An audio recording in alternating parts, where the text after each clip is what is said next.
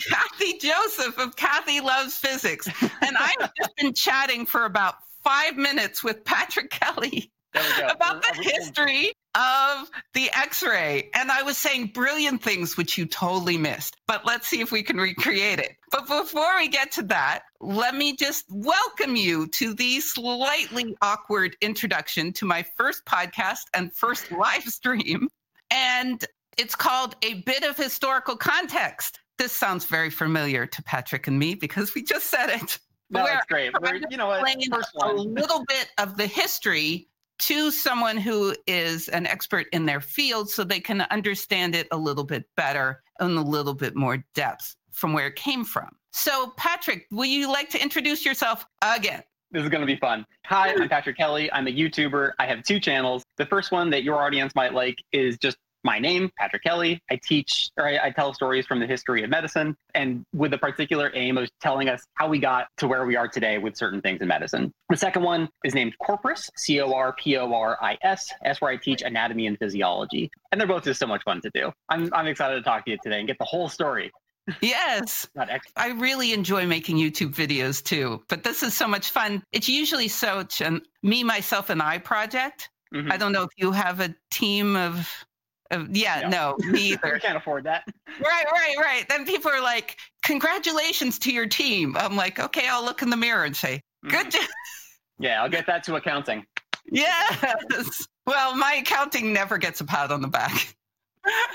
Oh, so man. today we're going to talk about the history of the X-ray, and I know it's something you particularly like. We are just talking beforehand about how you know a lot about how it was used and how it opened up worlds. And I feel like the history is fascinating, but most people start in late 1895 when Röntgen, whose name is hard for me to say, discovered X rays and named them. But not like, why was he playing with an X ray machine before there was an X ray? And also, how did you power the X ray machine?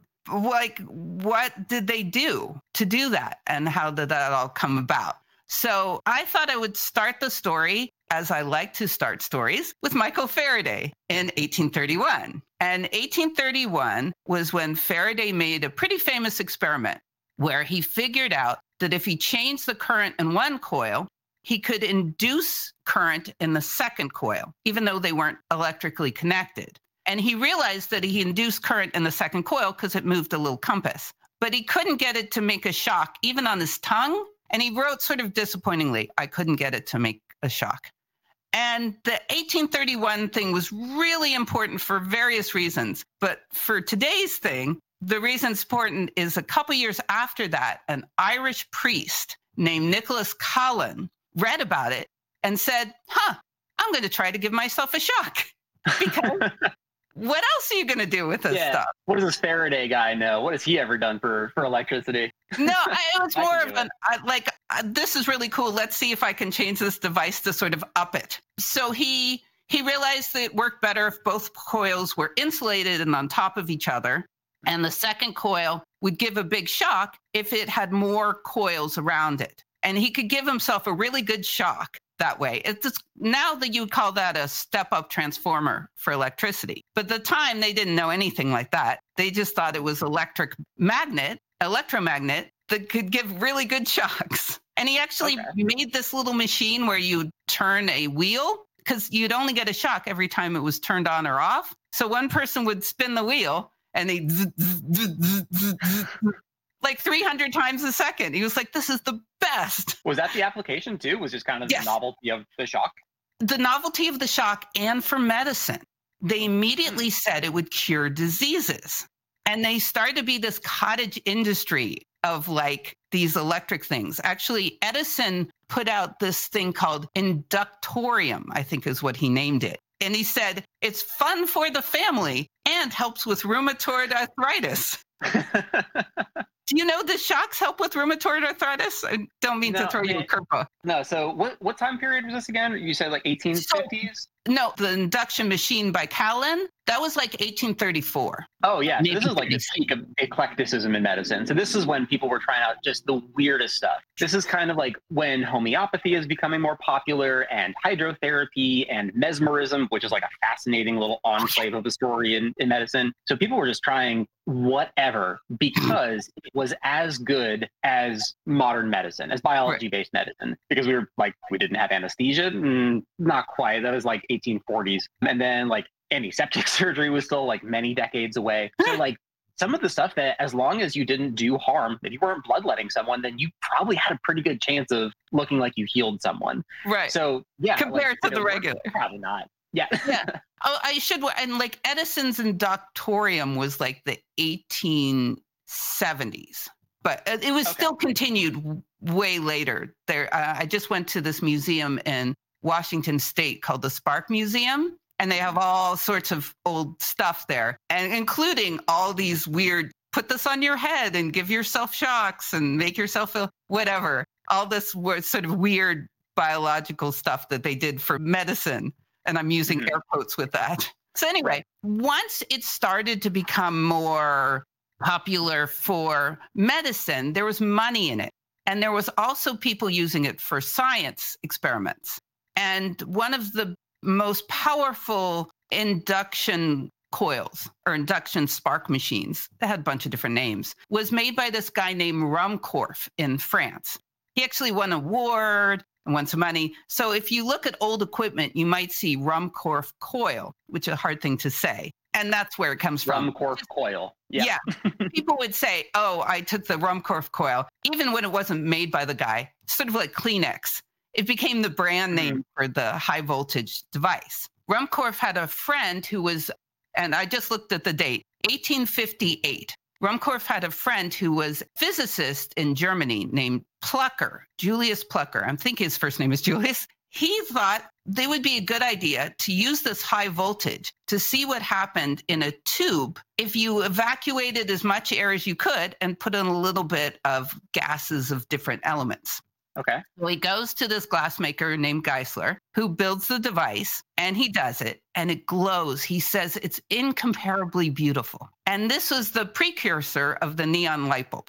I was going to ask, that sounds just like if it's neon in there, it's glowing. Okay, cool. Yeah, it's oh, wow. like a neon light bulb, but he did it with helium, uh, not helium, they didn't know helium existed then, but with hydrogen and with different elements and it glowed different colors. But, and so Geissler started a small business selling these things as like novelty items. And they are incomparably beautiful if you look them up. But Plucker was more interested in the fact that not only did it glow, but you could move it with a magnet. Mm. And light, you can't move light with a, just a bar magnet. But this one you could. And he's like, this is weird as hell. basically was the conclusion. And but he, sorry, dumb, mm-hmm. dumb question. No, when you're saying like you could move light, so you have the the tube, mm-hmm. and then a magnet on one side, for instance. Is it no, just, literally? This again, dumb question. No, it's moving the light out of the tube. Yeah, you put the magnet near the tube, and the beam of light bends. What? Okay. Yes. Have you That's ever cool. seen the old things with the old CRT televisions, the old big thick televisions where someone puts a magnet on the television and you get these weird rainbow patterns on the screen? I haven't seen that. No. See, now you have to look that up. Don't do it with an old CRT television because it kind of could damage it for future mm-hmm. use. But if someone else does it, it is crazy magical that it moves with a magnet. It really is. And that's the other thing that just freaked them out because light doesn't move with a magnet. You can't divert it out of its path with a simple bar magnet, but you could with this kind of light. But he didn't do much else with it. And then 10 years pass, and he had a former student named Johann Hittorf. And Hittorf was looking at vacuum pumps and realized he can improve one. So he improved it. And then he's like, huh, I should go back to those tubes and see what happens if I just mm-hmm. take out as much air as possible, forget the adding anything. I think actually he pumped it, he put in a little bit of gas, and then he pumped it as much as he could, is my impression of what he did. And what he found was the whole thing basically went black, except for the far end from the negative electrode. And if you put something in the way, you could see the shadow from the negative electrode. And if you put some phosphorescent item in there, it would, or fluorescent, it would glow in the path and then sometimes make a shadow on the back. And you could move the shadow with a magnet still. So this was eventually called the cathode ray because Faraday had said where the electricity comes from is called the cathode. He named it the cathode. And so they call since it was clearly coming from one side, they called it a cathode ray or a cathode ray tube. That's why your old TVs were called CRT tubes, cathode ray tubes. Yeah, that's where it comes from, if that all makes sense. And so he does that, and the world goes, eh, eh okay. yeah, cool trick, but I don't really see how we're using it. Right. Uh, that's that doesn't seem interesting to me at all. Fast forward another 10 years, and I'm 1879 now, and a chemist named William Crookes. And William Crookes was very famous, supposedly quite a good speaker, a very outgoing. After he gave one talk, his friend wrote him a letter that, like, your talk is the subject of a thousands conversations over breakfast. I'm like, yeah, he was he was well regarded. He was the president of every everything, including every paranormal thing, because he was really into the paranormal. And he was very interested in light. He looks at this tube and he goes, uh-uh, I think it's not light at all. I think it's a fourth state of matter, solid, liquid, gas, and cathode ray tubes. And he, and he says, This is my proof. It moves like it's a negative charge. So I think it's negative atoms of this fourth state of matter. And he even put like this paddle wheel inside the tube and got it to move with the beam. Have you ever seen the thing where they have this sort of four flags and they're black on one side and white on the other? And if you put them in the sunlight, they start spinning? That was Crookes. Oh, sure. Crookes made that one too. And he had all these great and inaccurate, but not completely inaccurate theories of what was going on with them. Mm-hmm. And suddenly, every physicist in the world, or the world who read about him, would bought a Crookes tube and start playing with it. Okay. Huh. It wasn't that the the problem needed to be solved, and so everyone like was putting their attention on it. Just that this dude was famous, and everybody kind of wanted a piece of of the problem that he was proposing. That's often the case. It's not enough to have an idea that's quirky and interesting. You have to have something so that people who are important are interested in it, either yes, the speaker okay. or someone else. Because otherwise, everyone just goes, eh, okay, it's weird. Mm-hmm. There's a lot of weird things we don't understand. Okay, I'll mm-hmm. just put it in the category of weird things I don't understand. Whereas Crookes put it as this is a fundamental change in physics. Mm-hmm. And you can see it with a tube. So everyone's like, okay, let's figure this out. This is great. Okay. So it really was a perfect storm that got a bunch of scientists' attention on this on this topic. Right, exactly. Okay. And what Crookes didn't know is he was making x-rays. Mm. Because when he put the super high voltage on there with very big vacuum, when it hits something, when the beam, it turns out it's a beam of electrons, spoiler alert, when it hit something, it made X rays. And in fact, he did an experiment where he shined the cathode ray tube on a piece of platinum to make the mm-hmm. platinum melt. He didn't know he was making a very good X ray machine because the higher elements make more X rays. And he actually had some film he had bought, got developed by his experiments. And then he sent it back and he said, I want a refund because you gave me bad film. It was already developed. And they gave him the refund. And then years later, he's like, oh, I'm sorry. I developed myself with the x rays. so that was that. So he was making x rays, but he had no reason to see x rays because he was looking at this bright thing in this tube with his mm-hmm. eyes, and eyes can't see x rays. So he had no reason to know that he was getting eradicated right then. And everyone mm-hmm. who picked up one was getting eradicated with x rays. And in fact, after the x ray was discovered, a whole host of people said, Oh, wow, I see what that picture was. I was taking an x ray. Mm-hmm. So now we're, uh, that was that. And then one person who was interested in Crookes. So we have the x ray machine, but we mm-hmm. don't have the x ray machine of how Röntgen figured it out. Okay. So that has to do with a German man, young German man named Heinrich Hertz. whose name might sound familiar. Yes. and in 1882, Hertz was inspired by all these experiments by Crookes to say, well, okay, if it's a new state of matter that's negative elements, if I put plates across it where one plate is positive, one plate is negative, if these are negative charged things, they should be attracted to the positive, repelled by the negative. Mhm. It should be bent by these plates, just like it's bent by a magnet. So he does it, nothing happens. He's like, Hmm. "Eh, nope, not a new state of matter. It's just a weird form of light.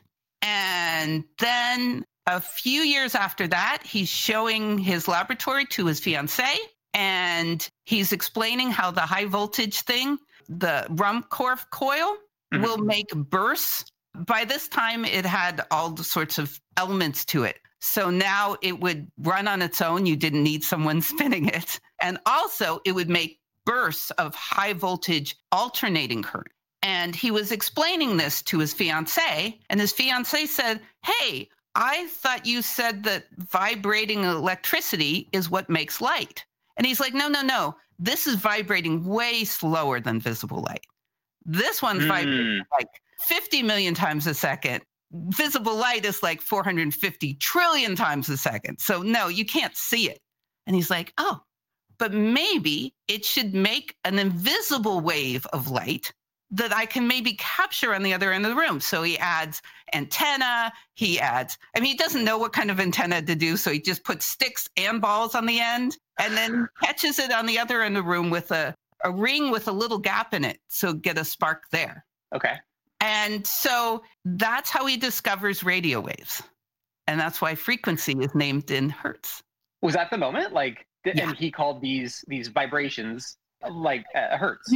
They were, he just said, I found a wave and I've proved Maxwell correct. Okay. James Clerk Maxwell of Maxwell's equations and Faraday, uh, correct, who inspired Maxwell. But they were first called Hertzian waves. And it was only mm-hmm. till the 1920s that they started calling them radio waves. But yeah, the same thing. Yeah, we don't usually think of radio as invisible light. We usually think of it as sound because you turn on the mm-hmm. radio and you hear the sound. But it's the, I usually tell people it's like if you have an old record, the record isn't made of sound. The record is made of wax or vinyl or whatever. It has bumps in it for the sound. Same with radio waves. It's not made of sound, but it has bumps in it depending on the sound. But that was for the future. So he get uh, Hertz gets an award for. I mean, everyone just loves radio waves. He goes to England to get an award, meets Crookes, and they get into a polite but loving conversation about what Mhm. cathode ray tubes are. And he goes back to Germany. He's like, okay, I'm going to prove Cook, Crookes is wrong. I'm going to prove it. So Crookes metal, melted platinum. I'm going to melt gold, which is easier to melt, but very thin pieces of gold with unfocused. So I can really measure how powerful this thing is. I'm not hmm. going to focus it. I'm going to make it a plain beam and see gold. And what he found was that the cathode ray tube went through the gold, which he was totally shocked about. Like, and in his mind, completely proved that it was a wave of light wave. Sure. Because light can go through materials without breaking it, particles can't. So it's got to be a wave, right? Just a Mhm. weird wave that moves with a magnet. That's it. Um, and but at the time he was starting to get sick. He died very young from blood poisoning, which I don't know what that means when you die young from blood poisoning at the time because they probably called that for everything. Sure. you know I mean? Like it's just like he's sick. We don't know why he died. There you go. Sometimes when I study people from this time, but he was he was like 36 years old. It Hmm. just it, ma- it makes me very sad because I liked him. Um, I'm a little crazy. Uh, so, but anyway, he was getting sick. So he asked his assistant, this guy named Philip Lenard, to do some experiments. And Lenard, if you've ever heard of the Lenard tube, that's why. Okay, we're almost there. Okay, because Lenard tube was the reason that you could discover the X-ray. Okay. Because otherwise, you're looking in and looking at the. Th- you need something that's dark and covered. And so, what Hertz told Lenard, hey, let's do this with a piece of aluminum. We can have the cathode ray tube go from one area to another and see if we can deal do stuff with higher, not a full vacuum or not a Mhm. mostly full vacuum. And so he decided, why don't I just put a window to the air? I'll have a cathode ray tube, hit a small piece of aluminum, and see if I can see it on the outside of the tube. So what he did, he built the tube, he covered the whole thing in thick cardboard, very dark room, and he put a piece of fluorescent material on the outside and saw a little spark on the outside as he moved away from the edge, Huh. from the window. And the reason he didn't see x rays is because his fluorescent screen was m- composed of elements that were pretty low, and x rays tend to go straight through those. So it, By, by elements that are very low, what do you mean? I mean, Like- uh, very low mass. So if you look at the periodic table, hydrogen is one and helium is two. That means they have one proton, two protons, a li- you know, on and on and on. I'm not trying to get myself in trouble here because I can't list the elements in the periodic table. Sure. But You're you, saying like the lightest elements. the lighter elements tend to be both if the beam hits them, they produce very few X rays. And they tend to be transparent to X ray, which is why when you go get an X ray, you get a lead thing on you, not aluminum, because Okay. Lead sense. is far heavier and it will block it, and aluminum will just go straight through right to you, Okay. if that makes any sense. Yeah, so now we got it. it was all set up for him, but he just had the wrong screen to see it. Mhm. And then Hertz died, and Lenard took a bunch of time off to help write his autobi- uh, not autobiography, but like put together scientific papers. And he, Philip Lenard became the sort of spokesperson for his former boss, if that makes any sense, which took up a lot of his time. So it kept him, and then he got a job, but it didn't have a good research area, so he couldn't do anything. And it took him like three years to start working on it. And by that time, Röntgen had already discovered X rays. Okay. Don't feel too bad for him. He turned into a giant Nazi. Literally. Yeah, that does happen. That does happen, unfortunately, Yeah. but not. Uh, but so that leads us to Röntgen. Now we finally get to the X ray. Yay! All right, here we go. Okay, Now, what so- year are we in right now? So we are in, actually, we're in 1895. The time between when Röntgen decided to do these experiments and when he figured out the X ray and when he published it is like he's decided to study it in October. He discovered the X ray in November. He took the first X ray of a human hand in late November. In December, he publishes it.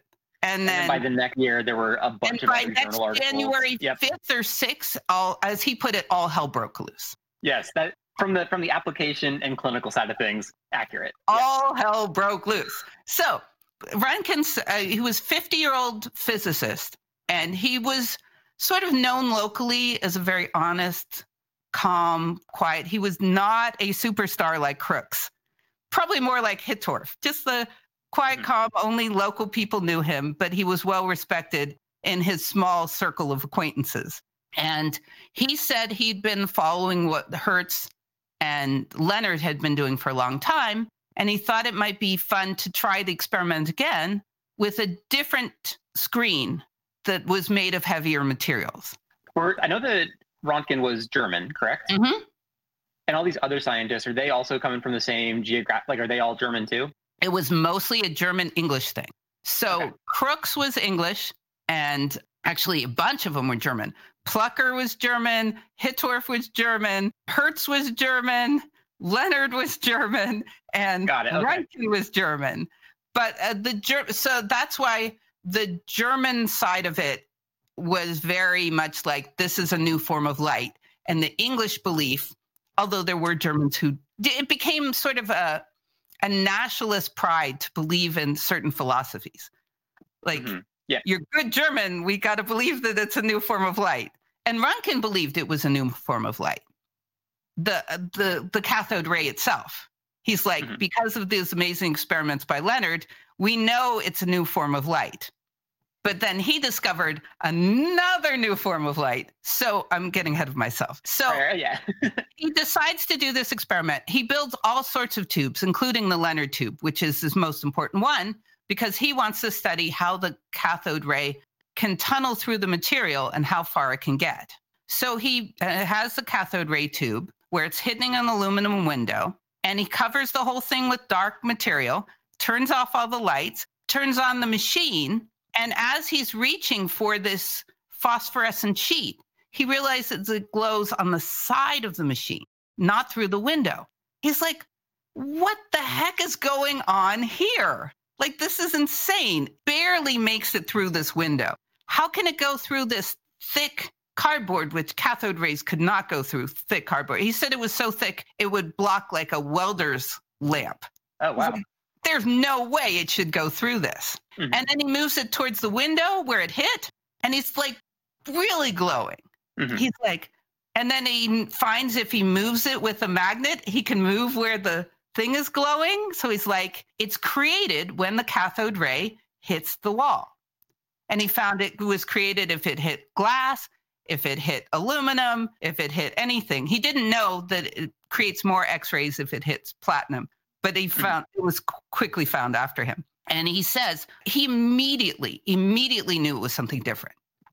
Mm-hmm. And so he starts which is amazing. Most of the time, you don't get eureka moments, but this one was a pure eureka moment. So he starts picking up things to see how powerful it is. He's standing there in front of the window with his screen and he picks up like a deck of cards. See if they go through the deck of cards. Yep, they go through the deck of cards. Picks up a piece of aluminum. Yes, it goes through the aluminum. He picks up a book.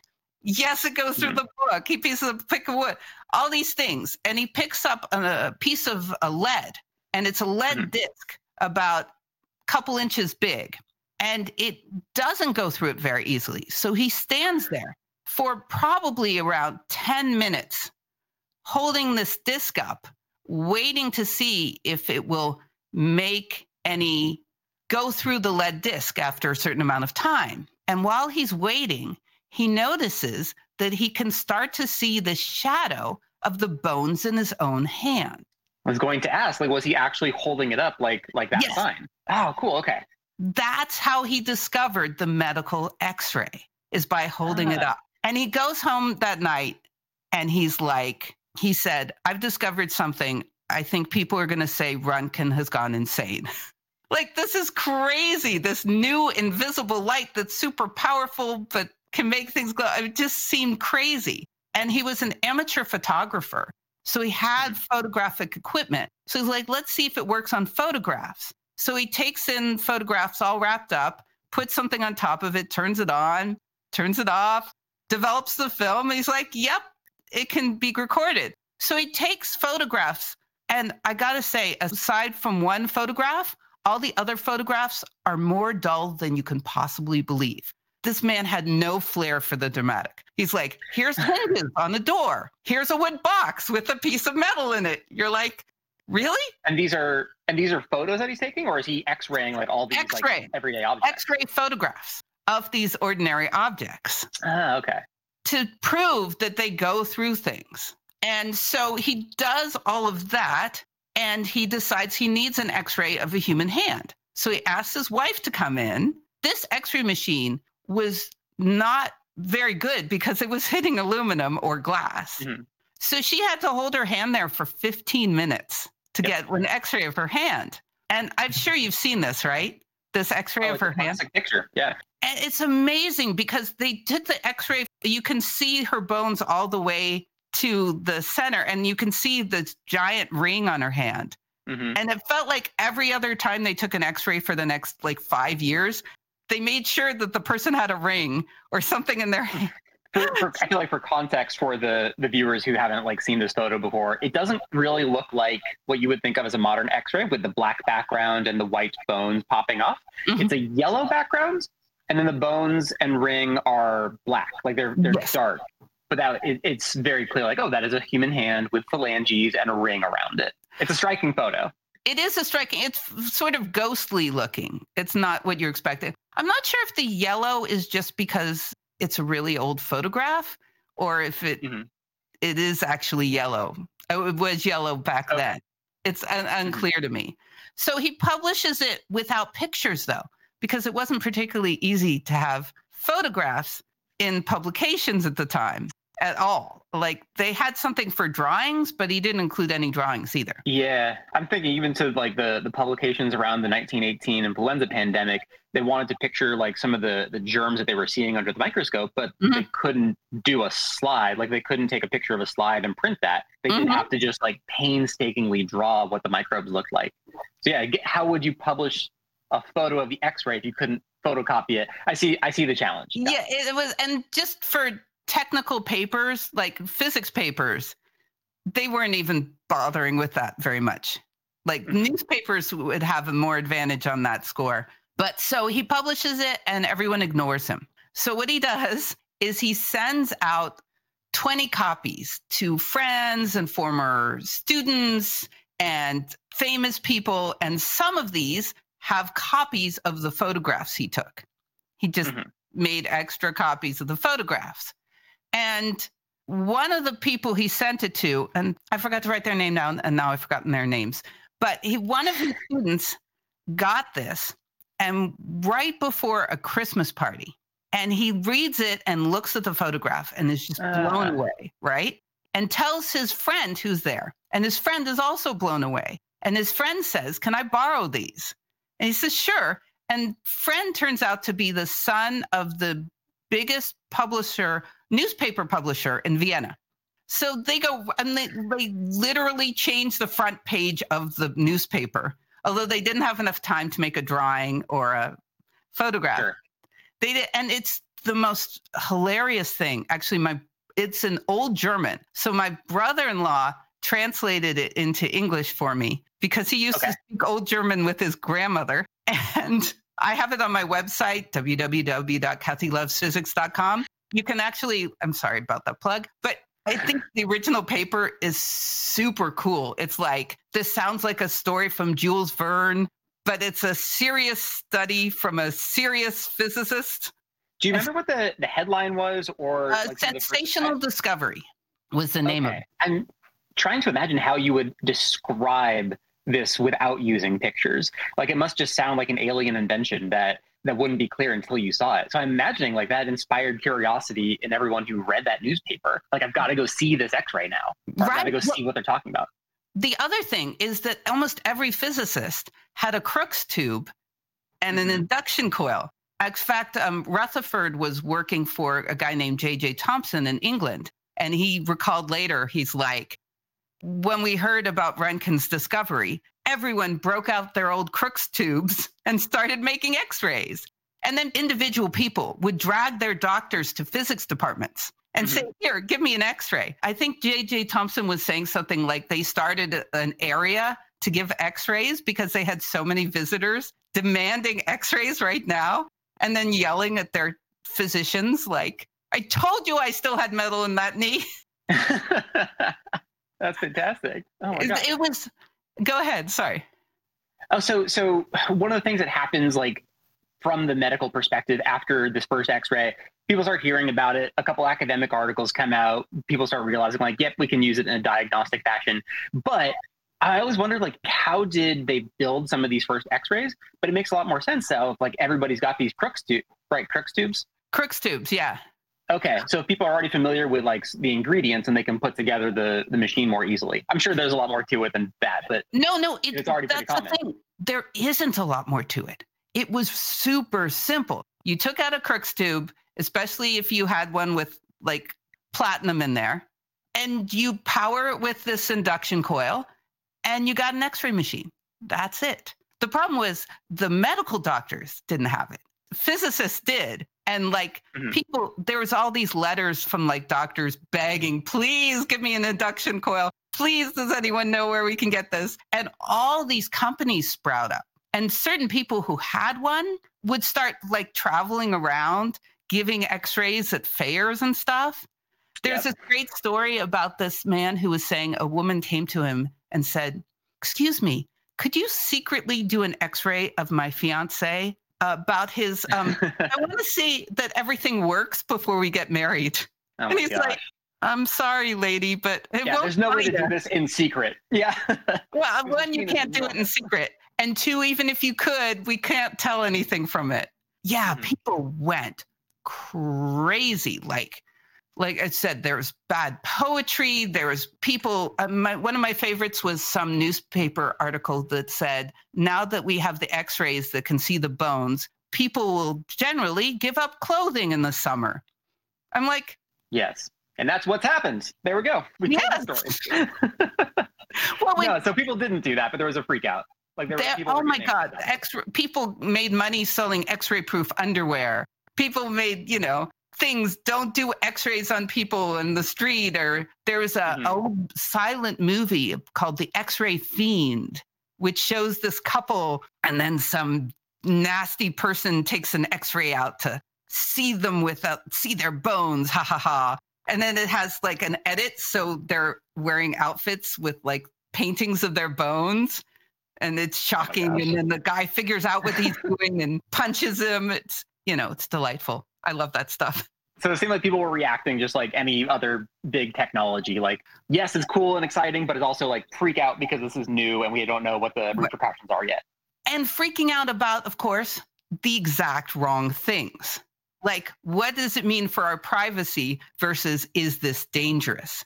Because they had no idea about it being dangerous. And actually, one of the first people to realize it was dangerous is someone who's usually blamed for this, and he shouldn't be. I think he should be lauded for this, and it's Thomas Edison. Mm. Now, m- lots of people get mad at Thomas Edison for various reasons, some of which are quite legitimate. But we have this tendency, if we get mad at one thing, we tend to get mad at everything. And in my mind, yeah. Thomas Edison and X rays was an example of him doing something really good for society but it's usually twisted. So what happened was Edison heard about the X-ray. You'll like this. This is crazy. And he's like, okay, if the X-ray will make this fluorescent thing glow, I can just get an X-ray machine, code it in fluorescence, and make an X-ray light bulb. What a great idea. Okay. So it'd be like this glowing light bulb that wasn't emitting visible light, but no, his idea was it would emit invisible light, and then the invisible light would hit the fluorescent and change it into okay. visible light, sort of like fluorescent light bulbs do. They produce mostly ultraviolet. And then the fluorescent, the reason it has its name is it's coated in this fluorescent stuff that absorbs the ultraviolet and emits visible light. Okay. But if you get a little bit of ultraviolet from your fluorescent tube, it's no big deal. You get a bunch of x rays from your x ray light bulb, not great. But of course, no one knew this, right? So he immediately goes, okay, the screen that Röntgen used, it takes forever to glow. It doesn't glow very well. So he gets all his muckers, which is what he called his employees, to just cool. basically go through every element combination that they can possibly think of. It was just a giant chemistry experiment where they're just mixing things together. Like, how does this one work? How about this one? How about this one? There was no logic or rhyme or reason they just did. And they found something that same year that worked really well. And he immediately sold it for doctors as a fluoroscope, is what he called it. So if you've seen those, old photographs where or pictures or drawings where there's a doctor and there's the patient and they're just standing there looking at the screen. That's the screen. They bought it from Edison, the fluoroscope, because ah. that material glowed way better. You wouldn't have to wait 15 minutes to see the bones in your hand because mm-hmm. that would be annoying. And then, like three weeks later, he files the patent for the X ray light bulb. And he's playing with it and playing with it and playing with it. And then he realizes that he injured his eye from doing this. And he's like, you know what? what? I don't like x rays anymore. They're not safe. This is about 1901 by the time he decides okay. it's not safe. But he has an employee named um, Daly. Now I'm blanking on his first name. John Daly? I, mean, I don't know. Daly. Let's call him Mr. Daly because I've forgotten his okay, first name. Sure. Sorry. and uh, Daly was st- wanted, according to him, and who knows how much to trust him, wanted to keep on experimenting. But he started getting more and more injured, especially his hands, because most people, when they're doing x rays, would test it out on their hands 1st mm-hmm. And so he started getting lesions on his hands and he, eventually his fingers had to be amputated and his hand had to be amputated so what does he do he switches hands he switches to another hand And then that hand needs to be amputated. And by mm-hmm. 1903, Edison and Daly make this big newspaper article that says X rays are terrifying. Those exact words. He said it was good for helping surgeries, but it is dangerous. And he didn't want anything to do with them, which, and he said, and he did pay for Daly's medical care and paid for him to basically be taken care of, which you think is the bare minimum. But in the early 1900s, that was unusual in the early 1900s. You didn't have to do that. And also, by doing that newspaper article, he is weakening his own profit margin because he right. just made his X ray light bulb completely useless. No one's going to buy that. And his fluoroscope less popular because he, the person who invented it says this is dangerous, only use it for surgeries. If you see what I mean. Now, how much was he paid attention to? Probably not very much because people really liked it. He also, by the way, warned against radiation and radium. He said, don't touch that either. That seems scary too. And that one was really ignored. Mm-hmm. And actually, did you know that radiation and radium, or well, the uranium was radioactive, was discovered because of X rays? So, okay, this was going to be one of my questions for you. There yes. seems to be a gap then between, okay, we got the Rontgen ray. He was calling it a Rontgen ray at that point, right? It was not an, was it an X ray? He uh, uh, Rontgen called it an X-ray, and then okay. like two months later, Rontgen was convinced to give a big talk by the Kaiser himself, and he gave one talk, and that was it. But at this one talk, he got a standing ovation, and everyone declared that they would call X-rays Röntgen rays. So okay. that's why in Germany and in many countries it's called Röntgen rays, but in other places it's called X-rays. I think America liked X-rays because we just liked the the sort of X part seemed very good for advertisement. So I think we stuck Got with it. that. Okay, so then my the, the question is then this X-ray then somehow becomes the field of radiology, which I assume like radiation is involved. So what hmm. happens? How does this transition happen? The short version, and I'm going to get into a little bit more next week with someone else, is that because of the fact that X rays make fluorescence glow. A guy in France started studying uranium fluorescence and phosphorescence to see if they could make X rays and discovered that uranium can make things glow all the time. Okay. Do, even when they're not fluorescent. And then Marie Sklodowska Curie figured out, oh, okay, if uranium does it, maybe there's other things that do it, and discovered a bunch of other the other elements that are radioactive. She calls it radioactive. She mm-hmm. discovers all sorts of things. And eventually they discover that radioactive materials emit three kinds of things alpha particles, beta particles, and gamma particles for the okay. first three letters of the Greek alphabet alpha for A, beta for B, and mm-hmm. gamma for G, which is the third one on the, the list.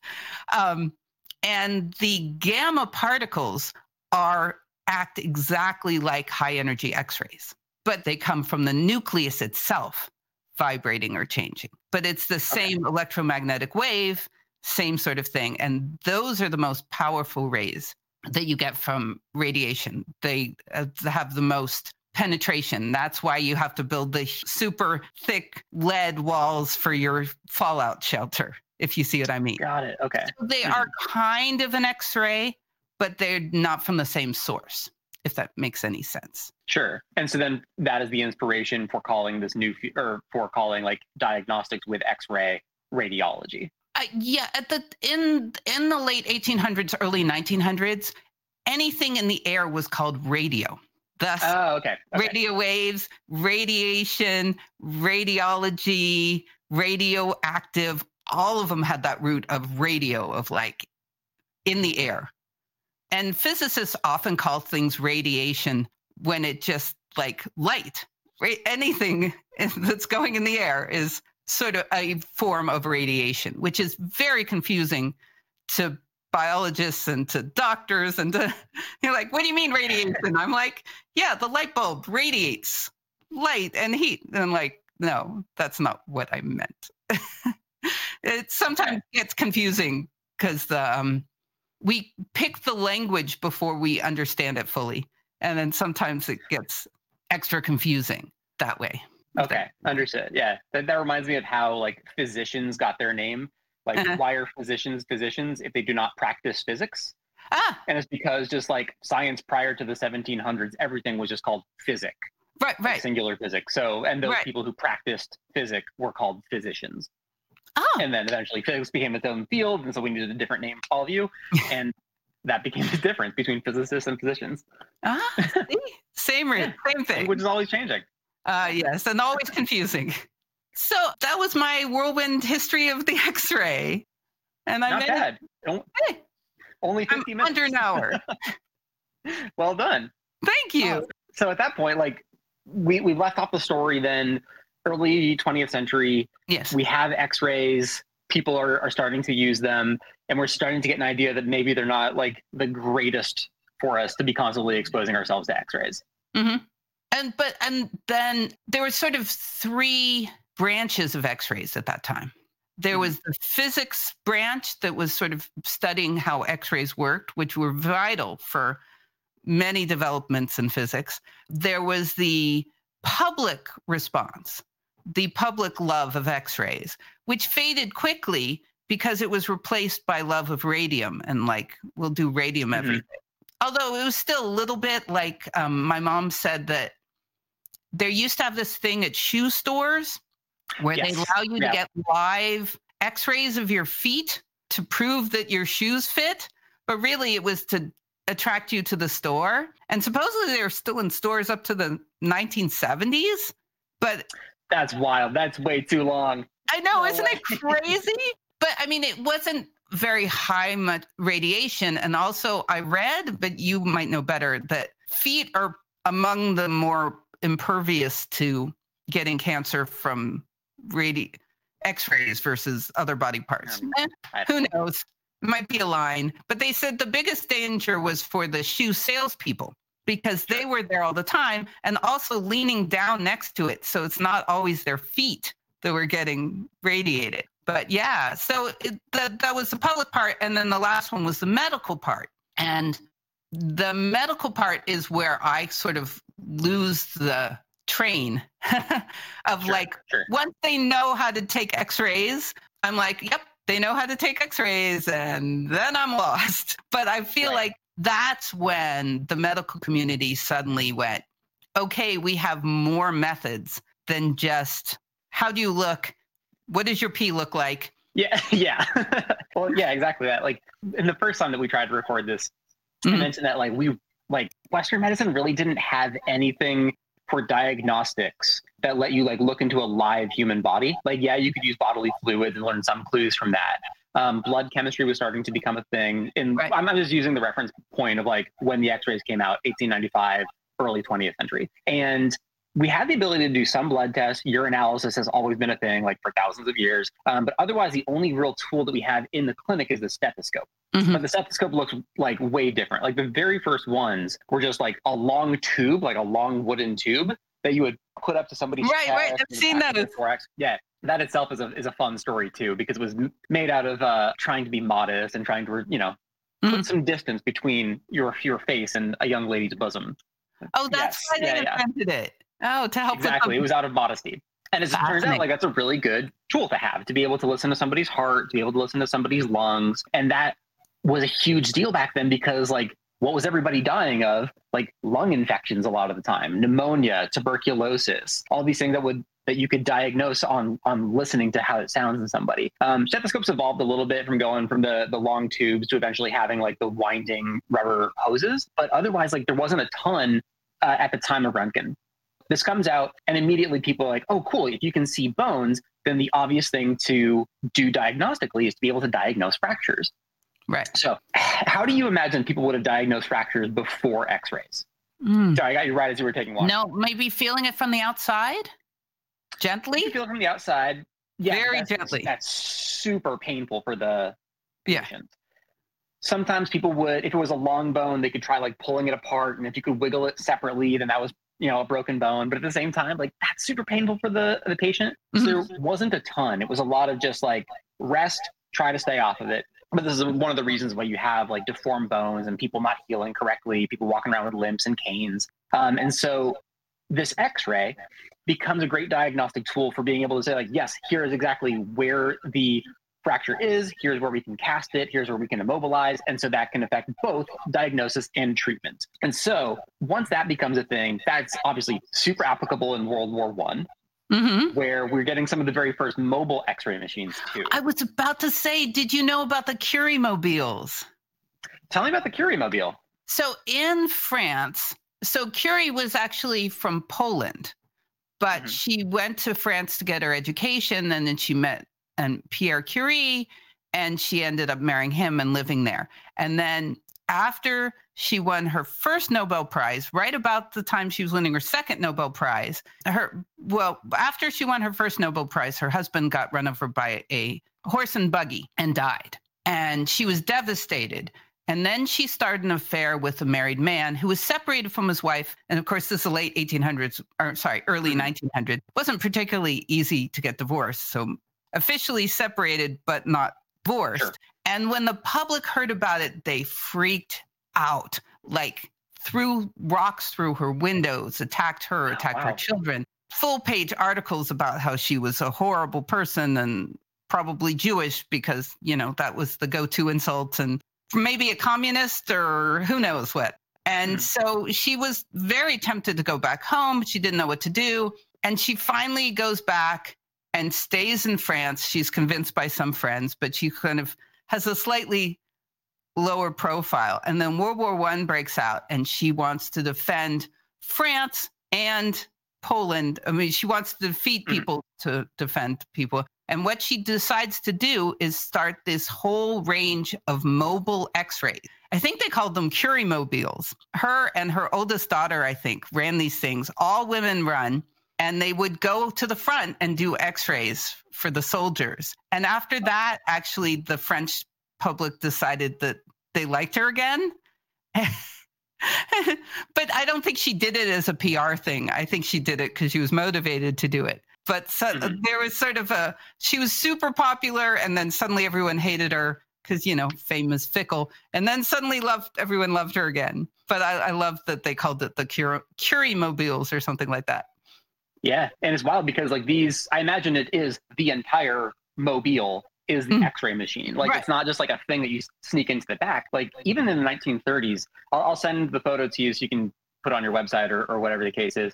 Um, but it, in the 1930s, we start getting these public health campaigns that use these like giant trailers. They kind of remind me of the I don't know if you had these growing up too, but like it was a room that the fire department would bring around on wheels and then they would simulate what happens when like smoke fills the room and you got to crawl under and eh. everything. But it's these i mean the size of these trailers where you would have people in they would get a chest x-ray they get screened for tuberculosis or whatever because again that's been a big public health concern for a long time um, and then people would walk out. But this it's still by the 1930s these enormous uh, uh, trailer size vehicles. So it makes sense yeah world war one it is the entire like curie mobile curie mobile um, exactly um, yeah, uh, so good. Oh, man, but backing up a little bit, I guess, okay, fractures, mm-hmm. something that we can easily see and diagnose. The real big breakthrough comes with the chest x ray. And mm-hmm. this is hmm. something like people have seen, right? Like it goes from usually like clavicles down to the abdomen. Right. You can see lungs, you can see heart, you can see any of the empty space in between. And so there's some stuff that you should see on a chest x-ray, some stuff that you shouldn't. And so anything that's different, you can finally get a look into a living person and figure out what's wrong with them. And then hopefully based on their mm. other symptoms, you can figure out, okay, here's how we do treatment. And so this is another thing that becomes a huge deal during World War One. Uh, or I should say during World War One through 1918. Are you are you familiar with the story of 1918 influenza pandemic? Misnomered the Spanish flu. I'm trying to use the the proper terminology. I mean, I know a little bit. Okay, so the long the, the long and short of it is still one of the deadliest pandemics in history. Um, it was caused by an influenza virus, but scientists had not discovered viruses yet, so they were mm. looking for bacteria that could cause uh, this like this massive swarm of symptoms, and it was mostly young men Mm-hmm. and soldiers who were getting this disease, which is unusual. Usually, influenza attacks right. like you know elderly people without great immune systems. And so something was happening, something was wrong, something was wrong. And so when people would die, like diagnose the soldiers or any people like with influenza afterwards, autopsy look inside the lungs. Oh, look at all these bacteria. That's bad. Clearly, this is caused by a bacteria. But hey, wouldn't it be a great idea to be able to diagnose somebody with influenza while they're living, so we can figure out treatments to keep them to keep them from dying? Right. And so the chest X-ray takes off as a way to diagnose again, like ah. tuberculosis. We'll come back to that one, and influenza. And influenza, that makes sense. That it goes from mm-hmm. sort of a novelty slash injury, like a break, to right. let's look at the lungs partially because of the influenza. That's awesome. Correct. I mean, Correct. not influenza yeah. is off, awesome, but that that is right, right. But the idea that we have a tool for finding it, yeah. Tuberculosis after that too was just so wild because like it seemed late 1800s it seemed like we had such good strides against tuberculosis it was the first germ discovered within robert koch's germ theory mm-hmm. which has become this you know that became the thing that really like became modern medicine Mm-hmm. Um, the ability to create vaccines and create antibiotics once we figure out antibiotics and right. effective treatments. And so, like tuberculosis seemed like okay, this is going to be the first one that we attack. But like vaccines and effective treatments for for TB didn't really happen over the course of the, the early 20th century until antibiotics. So there was mm-hmm. that gap of like 50 years from like the 1880s to the 1930s where we were good at seeing tuberculosis and diagnosing it, but not and, at treating it yet and then we didn't know what to do. We were like, "Yep, you got something bad. Sucks to be you." we didn't. Oh, we can say like, "Yeah, this is tuberculosis." Like we could diagnose right. the difference between like diseases, like between respiratory disease too. It was the like feeling helpless of like, well, I guess we'll just send you off to Arizona so that you can go live in peace, die your own way. Wow, that's fascinating. Thank you. Well, I think one. it's we've been over an hour. I probably should cut this close. Yeah. I did want to say a few things. First, I wanted to say that next week I am talking with someone you know, a woman named Alexis Dahl. Am, am I saying her last name right? Yeah. I, and and personal plug for her. She is fantastic. Go subscribe to her YouTube channel. Everybody who is in the com or in the comments now, you want to be here for oh, that stream. Alexis is fantastic. She's I think her called Alexis in Michigan. I might have the mm-hmm. state wrong anyway, she does geology stuff. So we're going to go into the history of radiation and how we got to the age of the Earth. So that should be really cool. Very cool. Very different. Little less disease wise, but really cool. and oh, also, I'm just going to plug myself here because that's what I do. Um, I wrote a book called The Lightning Tamers, which has stories like this most of this stuff got cut out of the book and is going to be in my third book, but I have a lot of other interesting stories and it will be available for pre order probably like Friday or maybe next Monday. So I'm super excited about that. And um, go to my website, kathylovesphysics.com. And Patrick, you want something to plug? Plug something. Plug away. All the all the channels are in the description. Yes. Please uh, go to the history nice. one. That's the one I'm trying to grow. Okay, yes, go to his channel. He has great animation. It's really impressive, and I was I was a little intimidated, but that's okay. this was fun. Okay, this is great. Now I just have to figure out. Okay, bye.